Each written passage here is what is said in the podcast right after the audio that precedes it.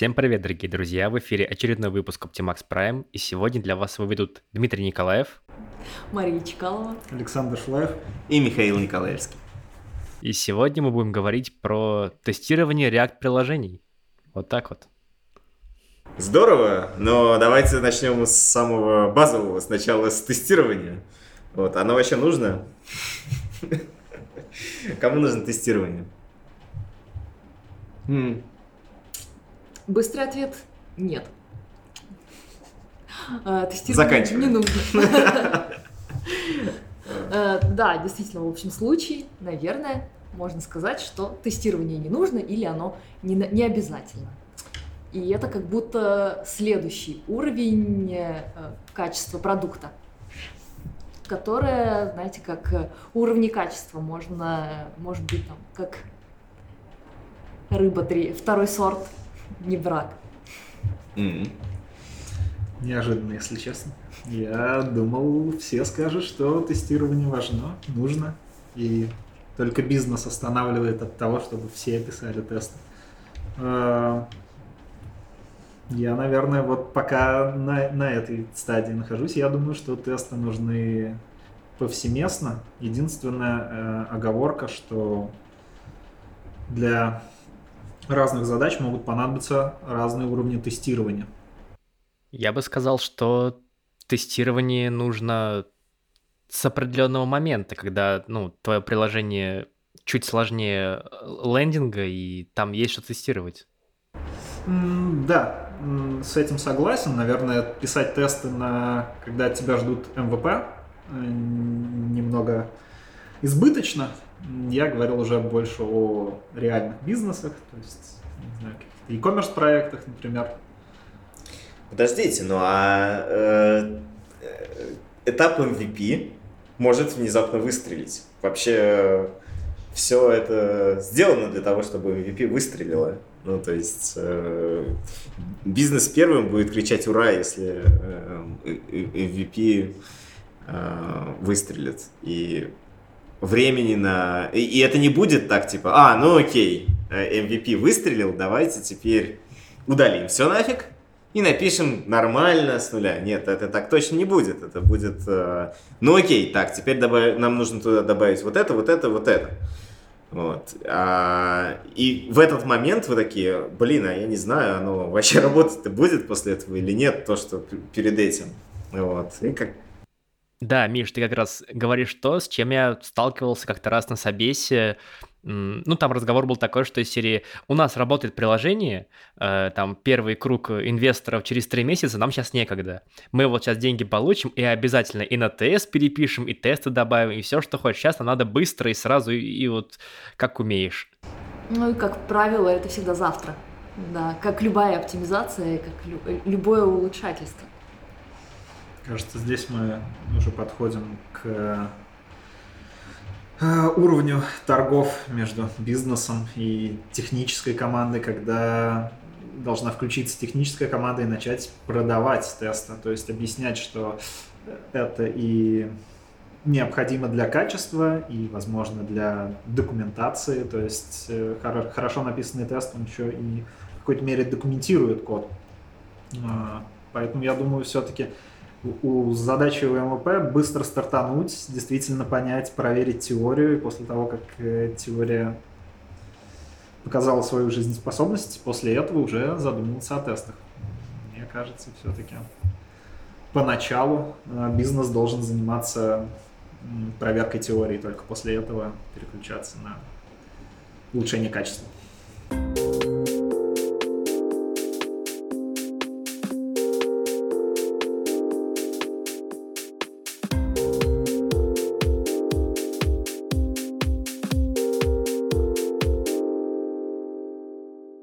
Давайте я предположу, откуда возникает вообще вот это MVP против э, нормального, нормального, так в кавычках, э, приложения.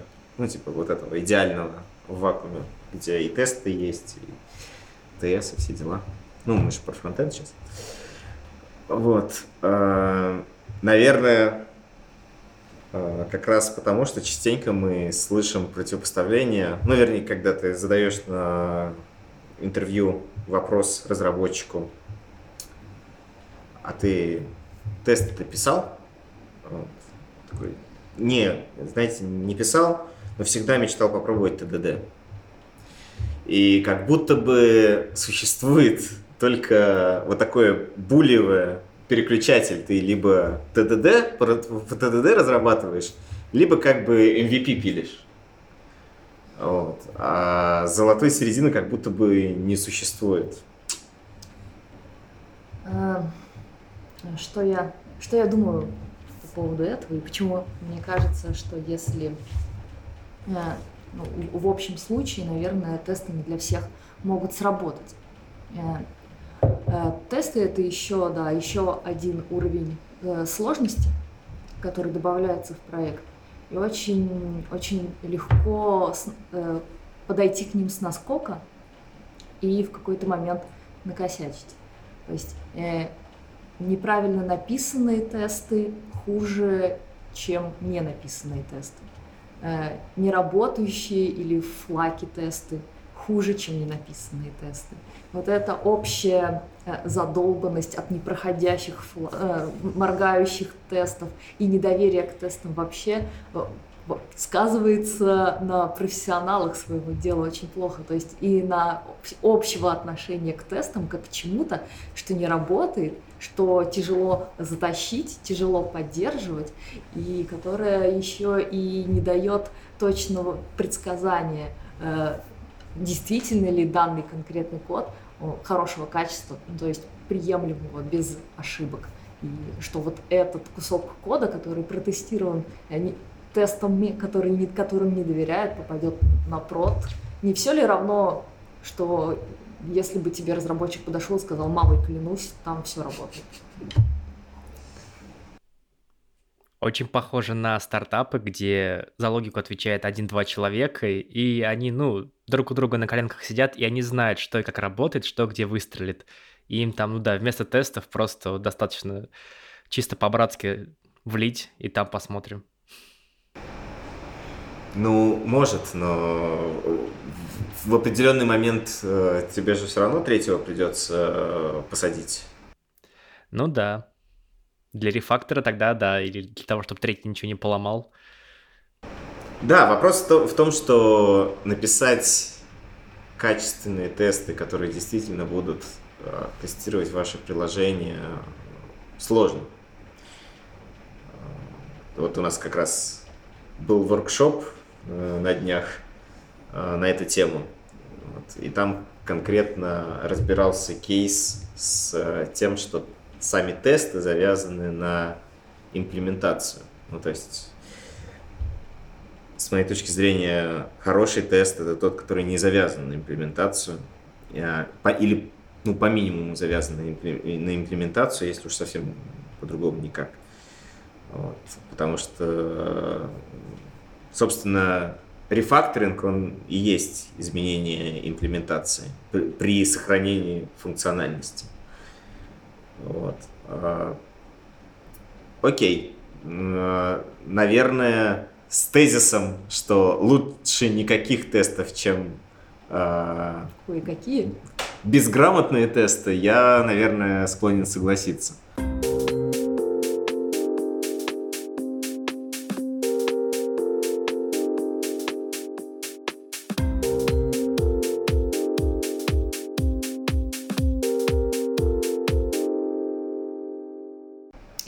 Тут не, не так давно, пока да, шел весь этот э, поток информации с тестированием, узнала, что есть, что по мнению Кента Бека, например, э, э, автора экстремального программирования, да, и он еще, насколько я знаю, очень много сделал для ТДД подхода, тест Driven Development, да, он считает, что да, существует, неважно, в каком порядке вы пишете тесты, то есть сначала, перед имплементацией, после имплементации. Там есть э, семь э, принципов, которым э, должны соответствовать тесты. Первое, да, они должны проходить быстро, да, потому что ни один, как будто бы ни один разработчик не будет ждать вечность, чтобы про проверить свою имплементацию. Да, второе, они должны, должно быть легко написать тест, э, легко и быстро в то же время, потому что и, иначе уже, да, большой вопрос об э, эффективности вкладывания времени и, и ресурсов в такую деятельность. Потом легко изменить, легко читать, и что там еще осталось? Три. да, и, пожалуй, я загляну в шпаргалку. Ну, я думаю, что и на, на этом уровне можно сказать, что это какая-то, какой-то мифический тест, э, который, в принципе, не существует в природе. Да, но он не говорит, что все семь принципов должны присутствовать. Если вы созрели до тестов, до написания тестов, и вы э, готовы вот, к дополнительной сложности, которые но, но и при этом к, до, к дополнительным бенефитам, которые дают тесты, то вы да, сознательно подходите к тому, чтобы выбирать, что для вас э, важнее из этих семи пунктов. Вы можете да, сконцентрироваться только на них. И этим мерилом, ну, допустим, выбираем три из семи, и этим мерилом обмерить все свои, оценить все свои тесты, и вот в конце даже он дает такой совет – Э, если ваши тесты э, нельзя преобразовать так, чтобы они этим требованиям соответствовали, значит, дело не в тестах, а в архитектуре.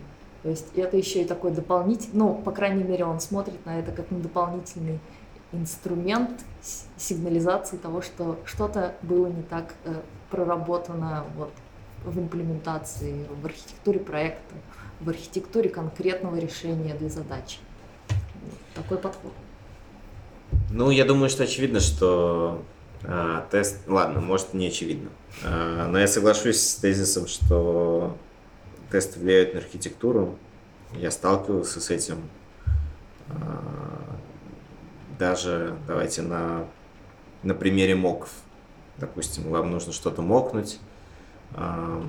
Допустим, у вас есть несколько экспортов из одного файла, вот, вам нужно мокнуть а, только одну функцию, которая ну, экспортируется, а вторую функцию, которая экспортируется из этого файла, вам мокнуть не нужно. И очевидно, что самый простой способ это сделать, ну, это использовать, например, если мы говорим про Jest, это можно автомок, но в таком случае он мокнет весь файл. И чтобы мокнуть только одну функцию, вам нужно заморочиться реально, как правило, у новичка на это уйдет, могут уйти и сутки, и больше. То есть э, потратить время на то, чтобы э, мокнуть конкретно только одну функцию. Э, какое простое решение будет? Разделить их на два разных файла нужно это или не нужно э, с точки зрения, может быть, они логически связаны, может быть, они должны были находиться в одном файле, потому что человек, который захочет использовать одну из них, должен знать, что существует и другая. Вот. Но теперь они в разных файлах, шанс, что он найдет и обнаружит это, уменьшился. Вот вам прямое влияние э, тестов на архитектуру. Как будто оно звучит как негативное. Именно. Нет, я, я думаю, что позитивное э, тоже возможно, но, э, к сожалению, э, негативных вариантов у меня больше. Ну, в смысле, примеров. А вот если бы вам предложили отказаться от одного из типов тестов, почему это были бы снапшоты? Ро... Э, да, я, я могу сказать, потому что я, я недавно как раз на э, воркшопе объяснял, почему я бы отказался от снапшотов в первую очередь. А, потому что они как раз тестируют имплементацию. Они ничего не говорят про функциональность компонентов. То есть а, про функциональность компонента системы. Давайте даже не, не, а, мы не можем говорить о снапшотах, не упоминая React, да? Вот. Потому что изначально снапшоты э, были придуманы для тестирования JS-объектов, то есть JSON. Вот у вас есть какой-то объект, в котором есть несколько полей, и оно идеально для этого работает. Вы сделаете, записываете этот объект как снапшот и эталонно его сравниваете. И если у вас вдруг э, какое-то из этих полей из, изменилось, э, вы иде... снапшот идеален для того, чтобы понять, какое именно поле изменилось. Вот. Но когда мы сериализуем э, и записываем снапшот разметку, все идет э, не в ту сторону. В момент, когда вы поменяли тег, ладно, тег еще более-менее, но, допустим, у вас был некий контейнер, э, div какой-то, да, э, обертка такая э, над контентом в компоненте, и вы затем от этой обертки избавились, оптимизируя performance, потому что глубокая вложенность DOM нод э, негативно влияет на performance в браузере. И вот вы просто рефакторили, вы поняли, что вы можете сделать то же самое без этой обертки, вы удалили. И ваш снапшот теперь полностью переписан, потому что там при этом функциональность компонента осталась точно такой же. Вот. А перформанс даже улучшился. Но теперь вам нужно думать, а снапшот, э, он вообще зачем?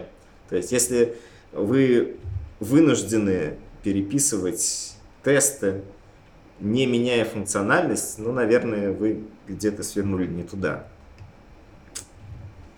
С снапшотами все очень легко, кажется, объясняется, потому что они очень просто пишутся. То есть буквально ты написал «сделай мне снапшот» и получил казалось бы, тест. То есть ты, если мы говорим про React компоненты, ты передал нужный пропс, отрендерил компонент и сделал снапшот. И в описании написал, что я там проверяю наличие чего-либо, кнопки, например. И все, тест готов. Я даже помню, когда я года два назад переводил одну из статей э, по тестированию, и там как раз было куча примеров, когда компонент тестировался снапшотами, и у меня до сих пор этот перевод крутится на медиуме, его до сих пор очень много читают и лайкают, и такое ощущение, что люди действительно, глядя на то, как бы, действительно, как, как легко, я затащил библиотеку, я написал пару строк, сделал снапшот, и, казалось бы, тест у меня готов. И вот э, в эту ловушку, видимо, многие попадаются в э, простота снапшот тестов.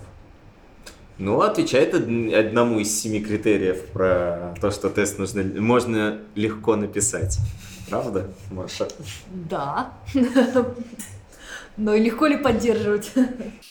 Мы как-то с коллегами в кулуарах э, решили, что снапшоты полезны только в одном случае, когда у тебя идет какое-то количество захардкоженного текста, и тебе вот важно, чтобы в этом тексте не появились опечатки или какие-то, не знаю, новые символы в тексте.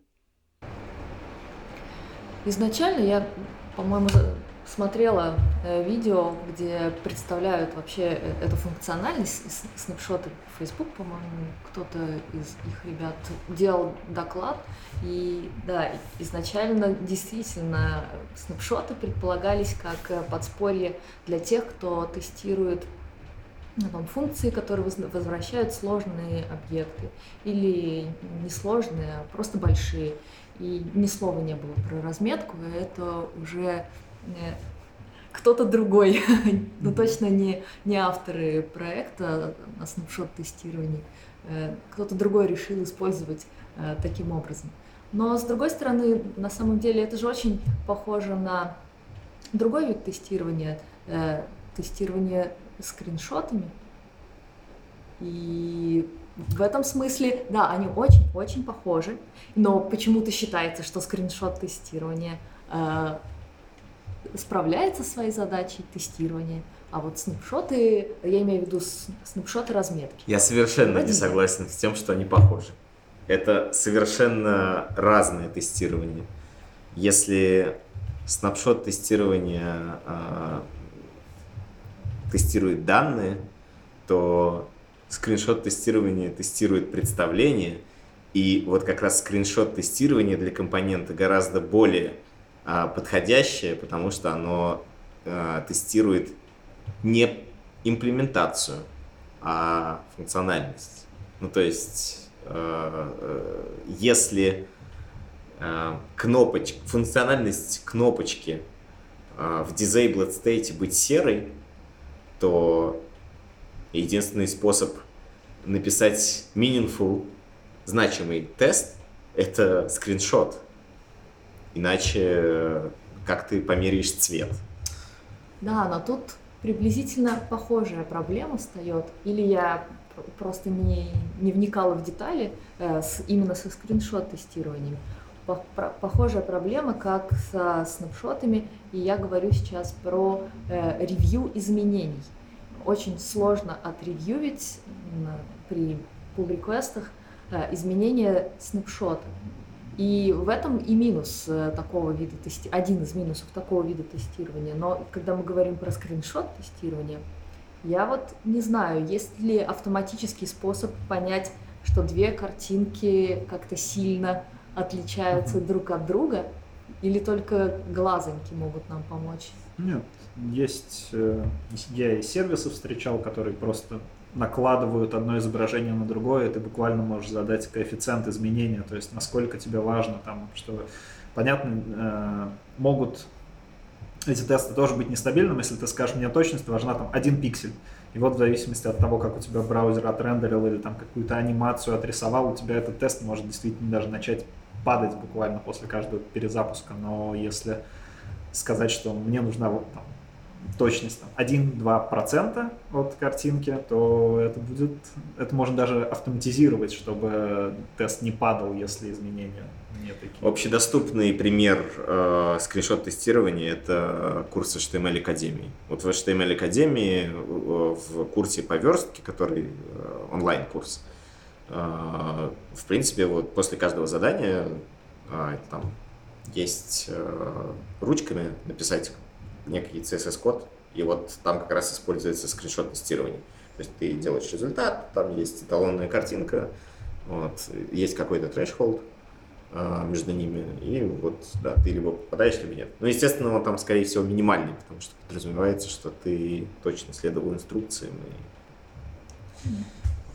Да, мне кажется, все-таки скриншот тестирование может быть полезно. То есть в нашем случае у нас есть дизайн-система, и вот в дизайн-системе мы, правда, еще не завели туда скриншот тестирования, это все еще в роудмапе, но выглядит как э, идеальный пример, куда можно добавить и чего действительно не хватает. То есть это когда начинаешь рефакторить компонент или вносить какие-то изменения, хотелось бы проверить, что точно компонент вот сам по себе, он не изменился или изменился, но изменился ожидаемо. Э, вот. Там нам действительно, этого действительно не хватает. У скриншот компонент, э, скриншот тестирования компонентов есть один большой минус. Для того, чтобы протестировать э, скриншотами, вам нужно запустить браузер. Запустить mm-hmm. браузер и сделать картинку. А это как раз э, аффектит э, один из вот этих семи э, признаков про то, что тесты должны быть быстрыми. Тест не будет быстрым. То есть э, он близок к контент-тестированию по... Ну, то, поэтому у вас не получится 100% всю свою систему взять, под, покрыть скриншотами. Ну, то есть, как бы... Нужно же еще где-то эти картинки хранить. Ну, да. Найти, где хранить картинки, их можно и в репозитории хранить так-то. Вот. Вы же храните статику какую-то. Вот. А это тесты. Точно так же, как снапшоты хранятся. Также и скриншоты могут храниться. Вопрос в том, если у вас статичная система, и там не так, чтобы очень много визуально меняется, ну, наверное, вы можете, в принципе, сделать э, э, один end-to-end тест, который будет просто переключаться между страницами и скриншотить всю страницу. Но такое, это прямо, не знаю, только если ваш персональный сайт с, с автобиографией, там, проектами, ну да, можете протестировать все таким образом. Вот. Ну и меняется он не так, чтобы очень часто. Да, ну и таким проектам не нужно тестирование. Именно. Да. Вернемся, да, к тому, что не всегда, не всегда это необходимо.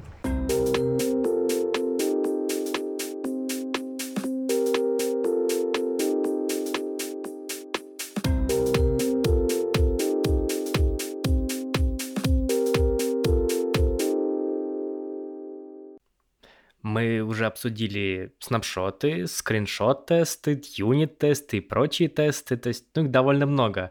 А как продать их бизнесу? Почему бизнес должно волновать, что часть времени оплаченного заказчиком будет потрачено не на ну, непосредственную разработку его приложения, когда, ему де... когда, по его мнению, он будет позже получать его деньги. Как его в этом убедить? Быстрый ответ не убеждайте. А, дело в том, что продать отдельно тесты у вас, скорее всего, не получится людям, не связанным с разработкой. Вот. Но вы должны определить для себя, а, какую задачу вы тестами решаете, и оценить, насколько вам важно решать эту задачу. И если это действительно важно, а, то вы должны закладывать это в оценку задач. Это должно быть частью задачи. И если в какой-то момент к вам приходят и говорят, что нужно резать скоп, ну, как обычно, да, то есть у вас есть какой-то какая-то оценка, вот, вроде как вы все, все заложили туда, но там где-то уже ближе к концу вы, выясняется, что нет, не все заложили, и вам приходит, э, приходится резать э, скоп, Э, это в ваших, в ваших интересах, наверное. Если вы, по крайней мере, точно проанализировали и решили, что тесты вам действительно нужны. Не резать тесты. Резать функциональность вместе с тестами, ну, то есть пропорционально. Да, вы, вы можете сказать, что ну окей, тогда мы давайте попробуем вот здесь сделать попроще, выкинуть вот это. Вот. Э, и да, ну, соответственно, вам и вот это не нужно разрабатывать, и тесты на это не нужно писать. Но вот то, что вы разработаете, оно точно будет протестировано.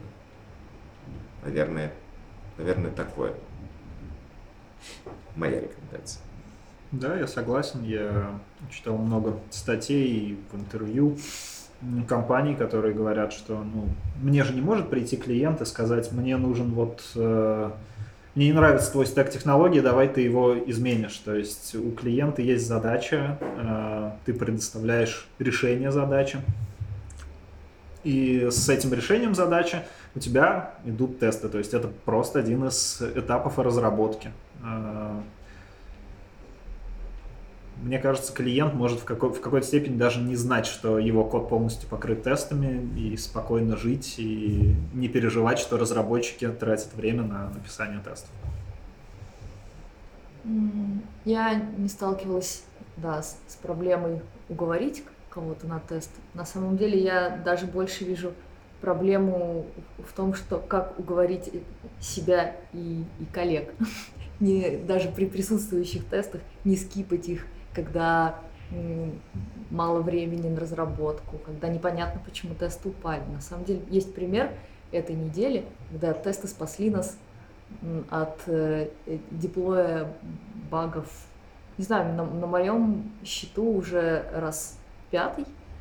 Да, у нас э, была большая задача. И наши интеграционные тесты которые пишутся не непосредственно фронтенд разработчиками, а э, тест automation командой.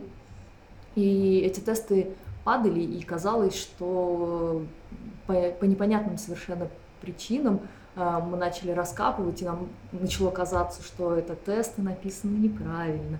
В какой-то момент уже э, было большое желание, так, давайте скипнем это, у нас большая задача, скипнем эти тесты, потом попросим э, ребят э, разобраться, почему их тесты не соответствуют нашим ожиданиям.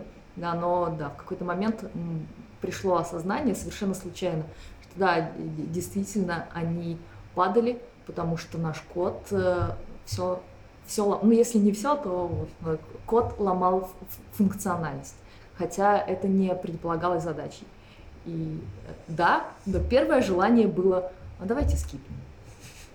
непонятно же, ну точно же какая-то ерунда в этих тестах творится. И вот тут мы можем подойти к еще одной холиварной теме – стопроцентное покрытие. Нужно ли оно? Стоит ли к нему стремиться или лучше скипнуть и быстрее запилить MVP? Конечно, стоит. Конечно, стоит. Это же идеальный мир. Мы идеальный продукт в вакууме должен на 100% быть протестирован.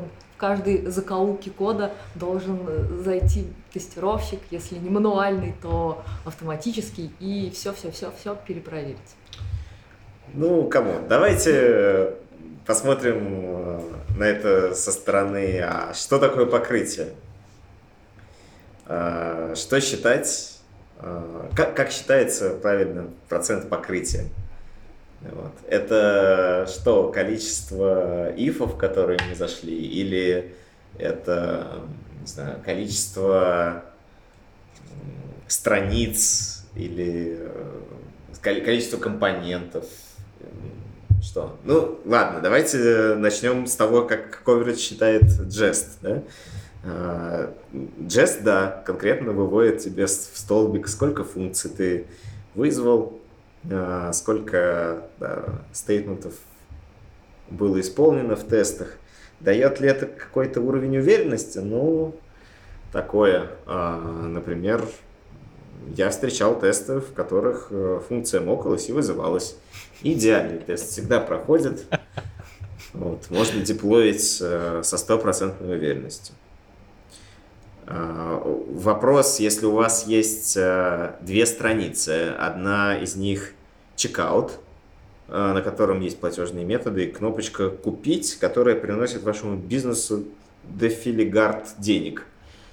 И вторая страничка – это лендосик, на котором написано о компании. Протестировав только страницу чекаута как ну, э, это 50% покрытия продукта или, или нет? По Jest'у, да, по бизнесу это 99. По Jest'у все зависит от количества кода на, э, на лендосе. Вдруг там и 50% не будет на самом деле. Ну, come on, мы знаем, как лендосы делаются, но там будет э, полторы тысячи строк э, кода с, с параллаксом, каким-нибудь э, слайдерами, еще чего-то. Вот. И куча ифов там, я не знаю, э, date FNS какой-нибудь кто-нибудь, который скажет uh, good morning, uh, dear friend, we are the best company by. Да, наверное, ты плавно подводишь нас к тому, чему учит нас э, всеми нами любимый Кент Синотс. да, что нужно... Автор React Testing Library, на минуточку. Да, и человек, который, как я сегодня узнала, Э, э, целью жизни которого является улучшение этого мира через тестирование программного обеспечения. Почти достойно, точно, достойно. да. Ч- через э, разработку более э, качественного э, программного обеспечения. Отличную миссию себе выполнил. О, да, да, так вот он считает, что coverage нужно считать в количестве покрытых юзер-кейсах и юзер сценария. То есть если там, всего э, кейсов сотня, вы протестировали все из них, но при этом не протестировали там 100% э, э, код, как это нам велит не менее великий джест, то вот это и есть стопроцентный coverage. Э, не только, и, наверное, я бы еще добавила не только все юзер-сценарии, но если ты тестируешь хотя бы самые распространенные из них или самые важные, которые, как, например, в нашем случае там, нажать на кнопку купить, вот, э, так даже еще лучше. То есть не, не всякий юзер-сценарий э, одинаково э, важен э, для компаний. И да, и, наверное, нужно начинать тестирование с самых критических частей и самых частых сценариев. Да, я согласен с этим, но тут возникает одно но. А можно ли это как-то автоматизировать? Потому что без автоматизации такое ощущение, что э, все ложится на плечи разработчиков и осознанность этих разработчиков. То есть, если, да, они понимают, что у них есть какой-то критически важный функционал системы, и его нужно протестировать, но это, блин, сложно, то есть большой соблазн не тестировать в таком случае, потому что если мы говорим про стопроцентное покрытие по джесту, э, здесь тебя могут джест стукнет по рукам, если ты что-то не покроешь. А если мы говорим как бы про осознанное тестирование, то тут э, только на ревью тебе, наверное, могут что-то сказать. Или есть какие-то... Ох уж эти разработчики, все будем автоматизировать. Вместо того, чтобы сесть и подумать. Да, На самом да. деле, да, Саша чертовски прав, потому что из, из опыта просмотра тестовых заданий понятно, что э, мы, да, у нас тестовое задание, мы хотим посмотреть, как э, соискатель пишет тесты, и говорим, что нам не нужно стопроцентное покрытие, нам нужно там, несколько тестов так, чтобы там, был тест на компонент, тест, там, допустим, на редюсер, там, на функциональную часть, и, как правило, Э, из компонентов выбирается кнопочка, в которой, да, то есть все самое, все тестируется все самое простое. Ну, очевидно, да. Э, особенно, когда ты не, не, не сильно знаком с тестами, постараешься протестировать э, там, знаю, сам, самое простое. ты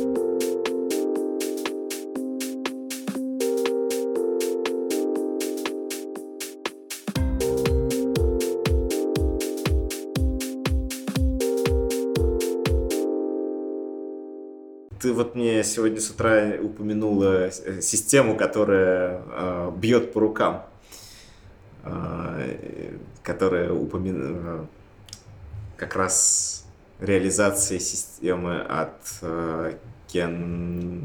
Бека? Кен Бека, да.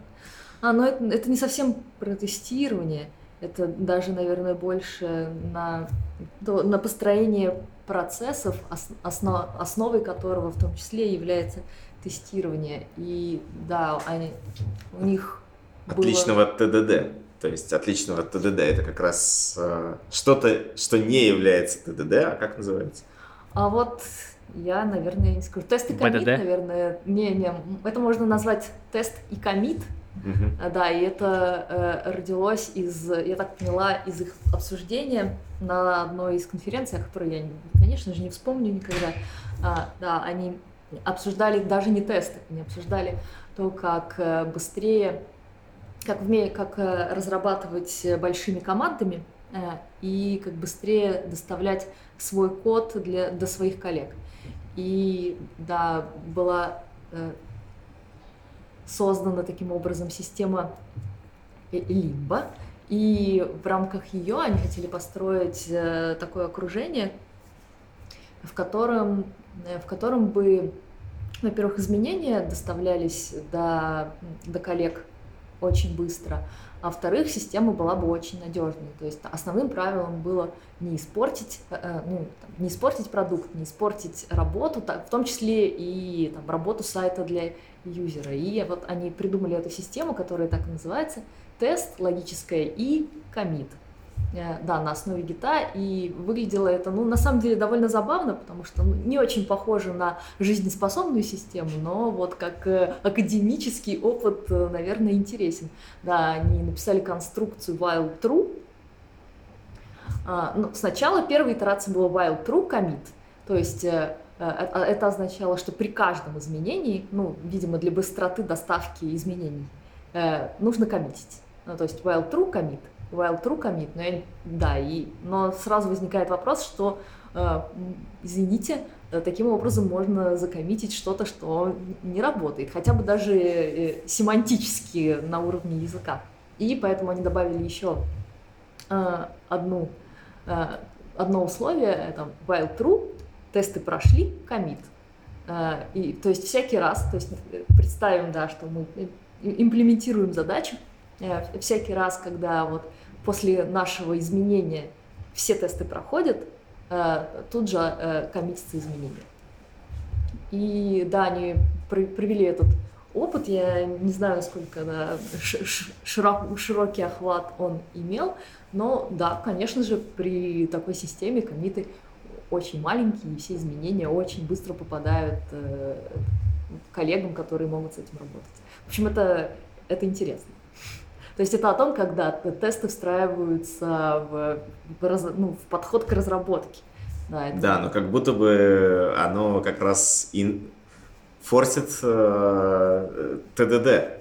Ну, то есть, если ты не хочешь, чтобы что-то было закомичено, пока ты это не доделаешь, тебе нужно написать сначала тест, который будет падать. Таким образом убережет тебя от того, что, чтобы закоммитить что-то неработающее, а потом ты как бы... Миша, ты читер от этой системы, потому что да, да, можно сразу написать наперед сотни тест-кейсов, они еще 10 лет вперед будут падать, пока ты пишешь, пишешь и пишешь. Да. То есть меня не, возьмут, да? Там была еще другая система, но, наверное, это уже автоп. Тест и комит или реверт называется. Вот познайте боль, познайте боль. Ты написал 100, 100 тест-кейсов. Э, да, это как раз против таких читеров, как я. Да? Ну, типа, я написал э, десяток тест-кейсов сразу, которые не, не проходят. Э, такой, ну все, сейчас я начну разрабатывать, как бы. А нет, не начну, потому что они реверт. Ну, кстати, я сталкивался с, наверное, не, не с настолько жесткой системой. Там просто прикомит хук был, который запускал все тесты, включая интеграционные. И ты очень долго подходил к комиту, потому что каждый комит там был 5-8 минут в зависимости от компьютера. О, а это к вопросу о, знаете ли, о быстроте тестов. И, и, сколько, и как долго э, да, разработчик готов ждать. И видишь, как это плохо влияет на величину pull реквеста который, как мы знаем, должен быть микроскопическим. Mm-hmm. А, ну а если мы будем запускать эти тесты не на компьютере разработчика, а уже в CI, например, mm-hmm. ну, это же распространенное мнение э, среди разработчиков, что его ответственность за задачу заканчивается после того, как он создал pull request. Да, тут немного странно звучит в такой системе. Получается, либо мы комита сразу в мастер направляем, либо зачем для комита запускать тесты, если он может быть как бы первым из нескольких, и ты понимаешь, что работа не закончила, тебе нужно создавать pull request, и вот на pull request нужно запустить все тесты, допустим а после я слышал, да, слышал распространенное мнение, что ну, я, я думаю, не безосновательное, а, что каждый комит в истории гита должен быть рабочим. Ну, особенно это распространено в компаниях, которые придерживаются линейной истории гита, то есть которые делают ребейс, предпочитают ребейс мержу, а, то есть ты должен, в люб... ты можешь в любой момент переключиться на любой комит в истории, и система должна быть рабочей. Mm-hmm. Вот. Поэтому да. Возможно, в такой системе это имеет смысл.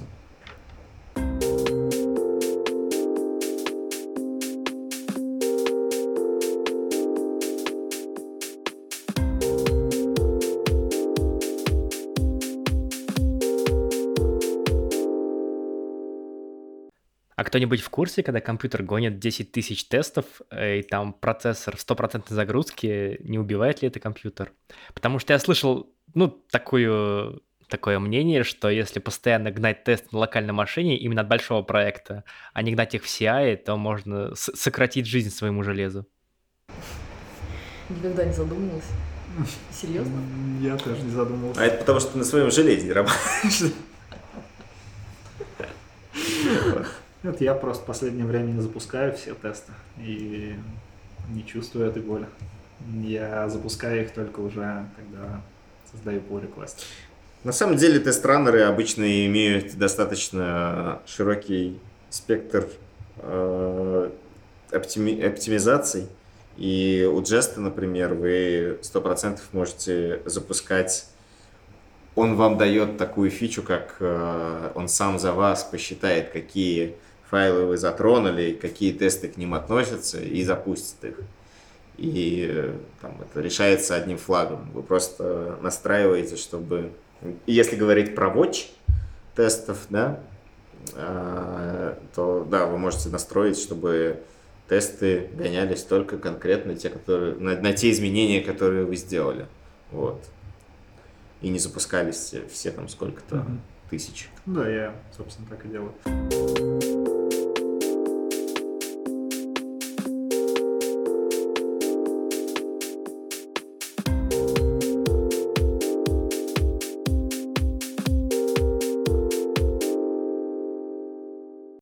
Еще к вам вопрос был. Миша, я уже успел его задать на воркшопе, но мне интересно мнение всех.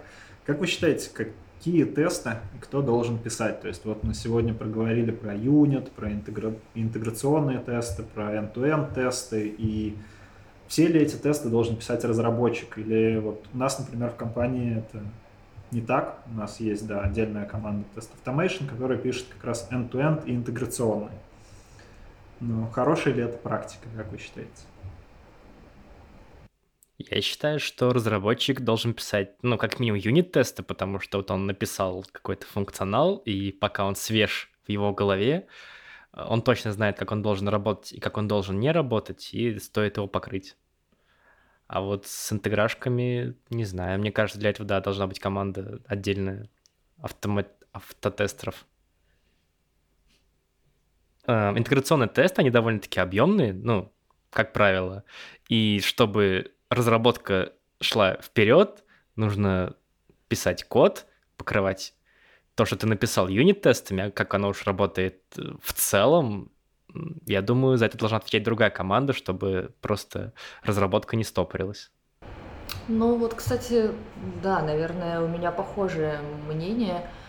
Потому что, да, если мы говорим о юнит-тестировании или функциональном тестировании компонентов в React, это запросто может написать сам, и это должен писать сам э, разработчик, потому что тесты должны появляться э, в момент э, создания и изменяться в момент изменения. То есть все это неделимые вещи. И да, и, конечно же, это может сделать только сам разработчик.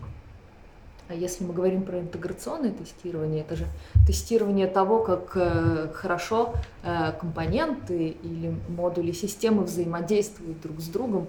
И э, функциональность задуманная может быть такова, что на моменте, допустим, первых комитов или первых решенных задач всей системы еще не будет видно. Я имею в виду это такое отложенное тестирование, и оно возможно только когда э, все задуманное уже воплощено, и теперь все, что нужно, это э, проверить взаимодействие.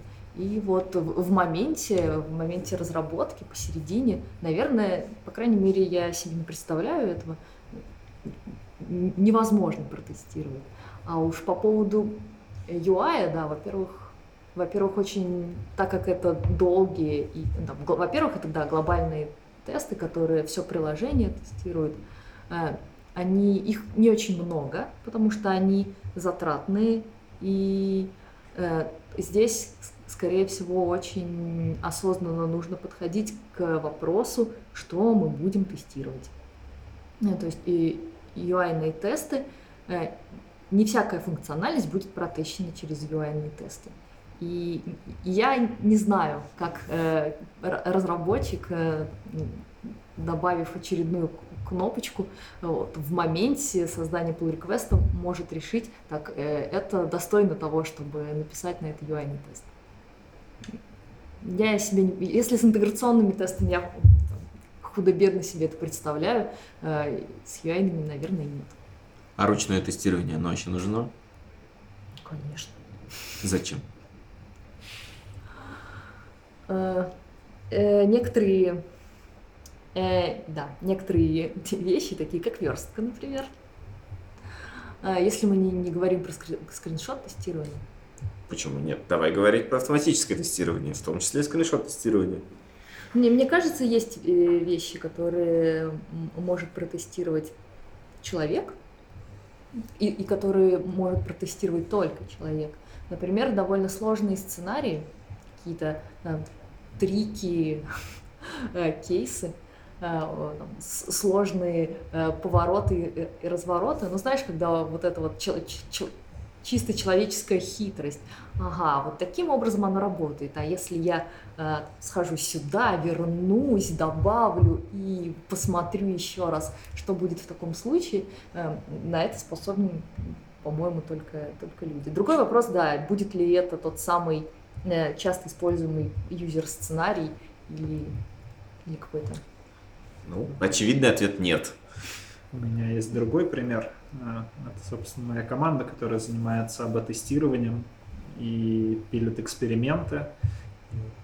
Правильно заметили, что end-to-end тесты это здорово, конечно, но покрытие экспериментов end-to-end тестами, дорогими end-to-end тестами, сложными или даже хотя бы интеграцией будет очень дорого и неоправданно, потому что поправочка, я считаю, что даже для экспериментов нужны тесты, но мне кажется, там достаточно юнит-тестов, а все остальное должно как раз тестироваться мануально, потому что жизненный цикл одного эксперимента может быть буквально одну неделю.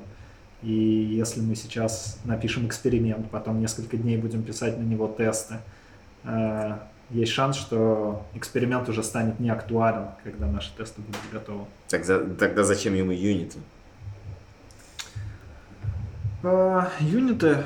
Я на юниты смотрю как на документирование а, того, что ты сделал. То есть у тебя эксперимент, вот опять же возьмем React, у тебя какой-то хитрый компонент, и вместо того, чтобы в JS-доке ты начал писать, что если вы в этот компонент войдут такие данные, я отрисую вот это, если войдут другие, я отрисую другое, выглядит не очень классно, и все будет зависеть от того, как э, каждый разработчик подойдет к описанию, к написанию этой документации. А если у него будет как бы, обязанность написать тест-кейс и сказать, что вот в таких входных данных, подготовленных данных будет такой результат, он это спокойно может сделать в тест-кейсах.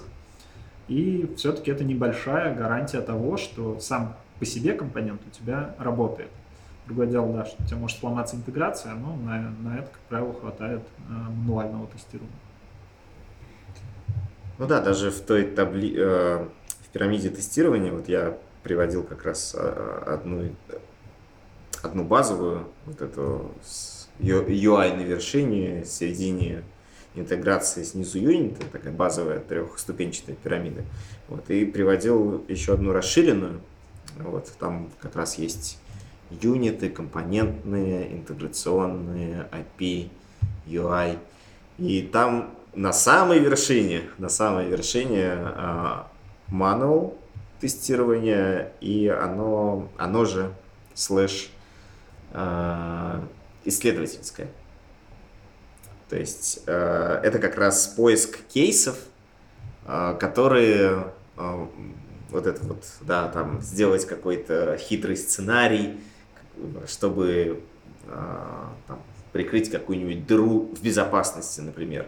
То есть да, скорее всего, большинство пользователей не попадут в этот сценарий. Это не значит, что он 100% ну, неважный. Вот. Но пока ты его не найдешь, ты не сможешь оценить его.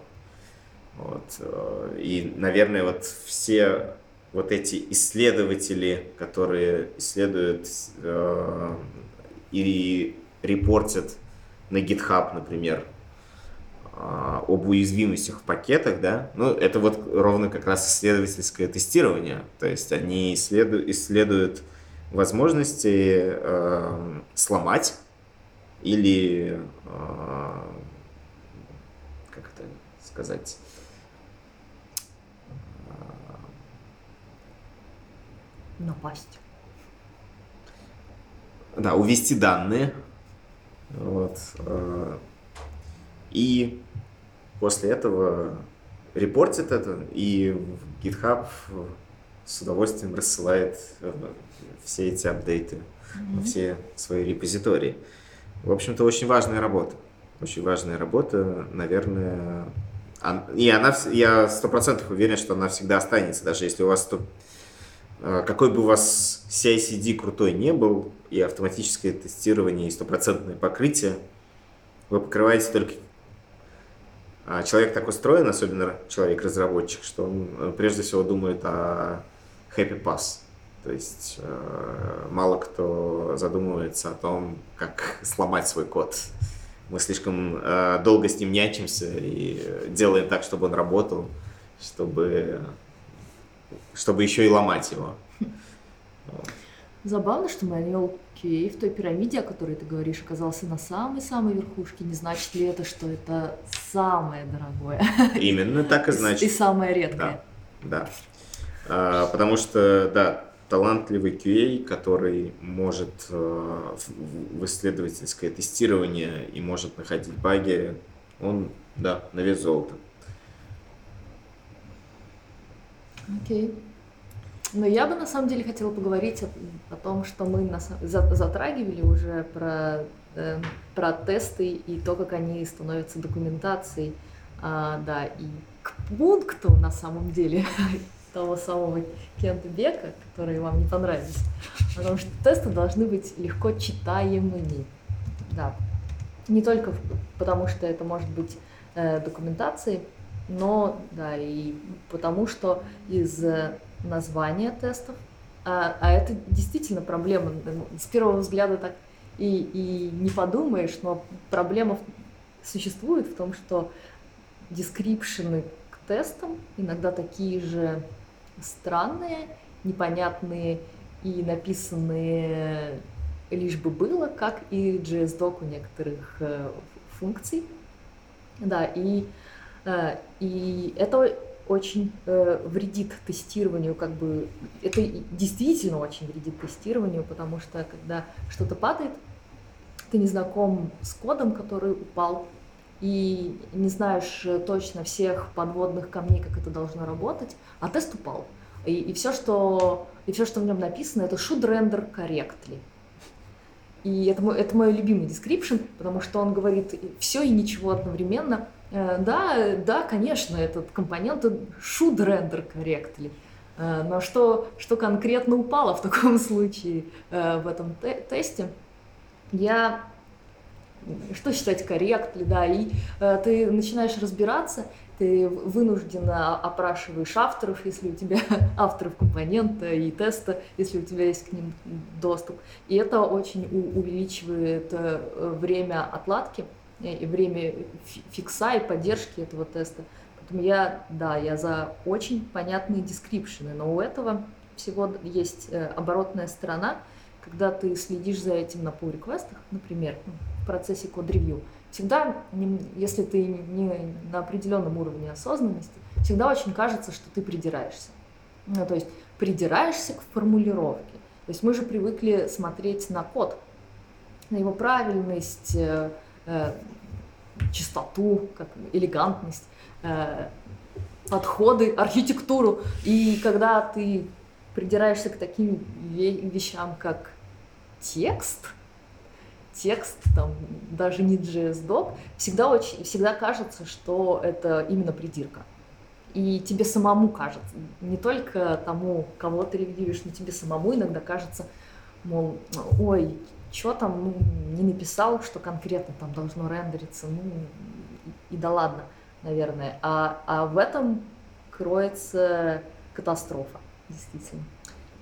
А может быть, это как раз инфляция, инфляция смыслов.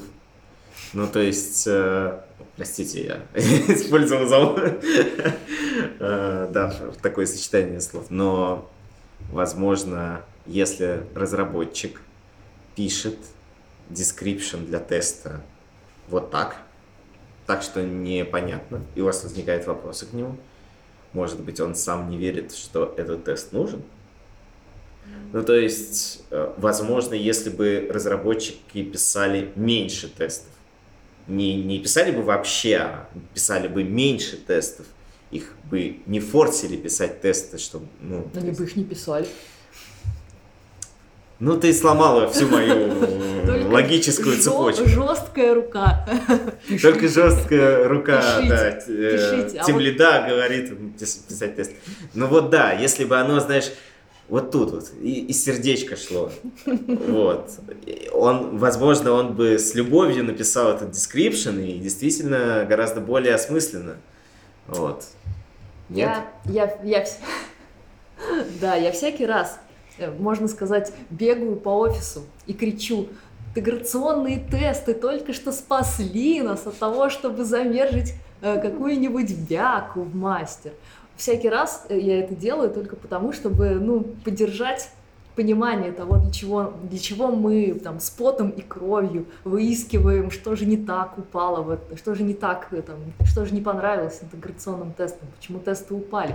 Потому что за, ну, как по мне, не все видят преимущество написания тестов, и не все понимают, что э, помимо того, что они сами кучу раз проверили свой код, возможно, за них там, будет проверять QA, а никто, наверное, до конца не понимает, что вот э, за ними ну, стоит вот эта железобетонная стена тестов, которая от многих вещей их спасает, в том числе и там, от, от лишних э, стрессовых ситуаций, чтобы нам не думалось, мой код точно не сломает ничего на проде. И вот тесты стоят э, горой за это, а не, вот, никто их не любит и не ценит. Ну, это вот такие невидимые стражи. А, как... И тут же кричат, давайте скипнем. Да, да, да. Он да. там точно неправильно написан, этот тест. Мой код работает идеально.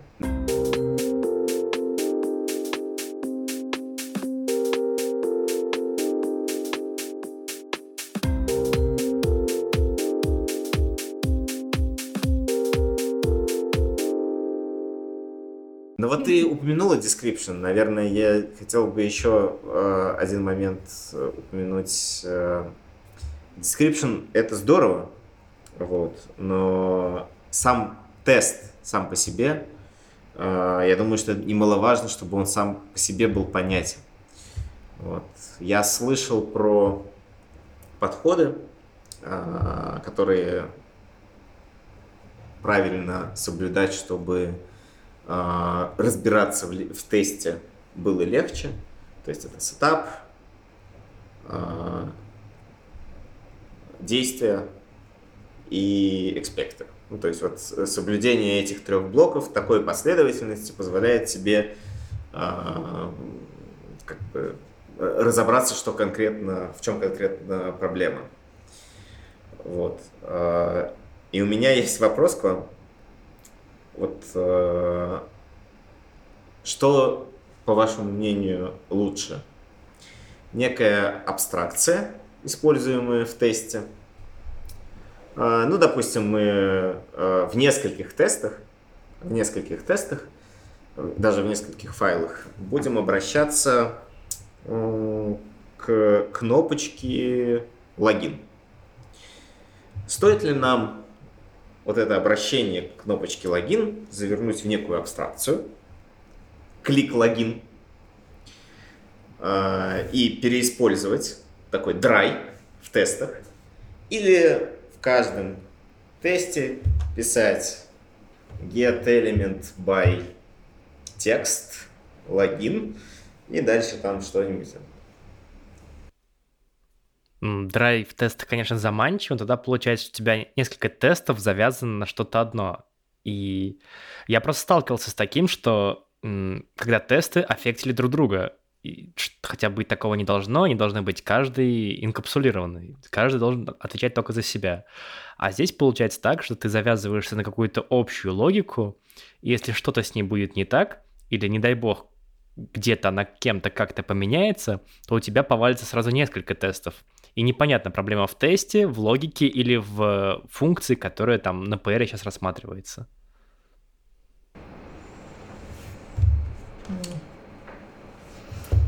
Э, я как раз хотел вот про структуру, то, что Миша сказал. Мне кажется, это напрямую связано, если мы будем выносить какие-то части Э, вот в фазе там, я не знаю, подготовки так называемой в тесте, и действительно читаемость его падает в разы, как мне кажется. То есть я пытался читать тесты как раз, которые придерживаются такого подхода, что мы часть э, логики вынесли в одно место, часть в другое, часть в третье, и все упирается в то, как оно было названо, то есть какие части были вынесены, как это все собрано, но, как правило, читалось это гораздо хуже, чем явный тест с явным определением, что происходит, потому что, ну, как правило, по крайней мере, тесты, с которыми сталкивался я, даже если это end-to-end тест, он не очень большой, то есть там не может быть несколько десятков действий, прежде чем будет как бы фаза вот этого экспекта, что мы в итоге проверим что-то. И, соответственно, выносить вот эти маленькие куски, такие как там клик по кнопке или что-то еще, я, если честно, в этом не вижу смысла. Хорошо. Тогда вот вам еще затравочка. А, вернее, мнение обратное. Но ведь если у нас э, кнопочка логин в определенный момент была переименована в sign in, у нас упало, как Дима сказал, там 10 тестов. 10 тестов, э, которые в случае, если у нас есть абстракция, мы пошли и в одном месте кнопочку логин поменяли на sign in. А здесь нам нужно идти и перелопачивать все 10 тестов. Не? Make sense. И это все равно явно тебя покажет, какие тесты были задействованы. И, ну да, наверное, вот в этом случае, как ты описал, просто переименование кнопки, может быть, это имеет смысл, но если это будет что-то чуть сложнее, наверное, тебе бы хотелось знать, а что я вообще э, изменил и заэффектил, а не так, что я потрогал одну абстракцию, и у меня все заработало. Ну, то есть, не знаю, я в таких случаях в любом даже если я э, вижу что мое изменение сделало, я после этого все равно дохожу тест до конца, дочитываю его и понимаю, окей, точно ли все остальное ок э, с моими изменениями. Читаемость лучше драй. В, в, те, в тестах? Да, да. Ну, я тут соглашусь, потому что э, мы, если э, говорить про юнит-тесты, мы придерживаемся такого мнения по поводу констант. С одной стороны, да, константа это что-то как бы постоянное, ты импортировал ее в компонент, в компоненте использовал, э, и кажется логичным, ну, чего я эту константу не, не переиспользовать в тесте. То есть э, импортировал, заменил, но, наверное, в данном случае вам будет в момент, когда вы придете менять константу, вам, наверное, будет полезнее не получить зеленые тесты, а увидеть места, где эта константа использовалась. Вот. И поменять, и вы, наверное, предпочтете поменять, пожертвовать там пятью минутами, чтобы обновить э, тесты, потому что ну, изменения будут минимальными. Как бы одно значение на другое поменяете но зато вы точно будете уверены без дополнительного э, поиска по проекту, где же оно использовалось, где оно действительно используется, а где, может быть, уже не используется и так далее.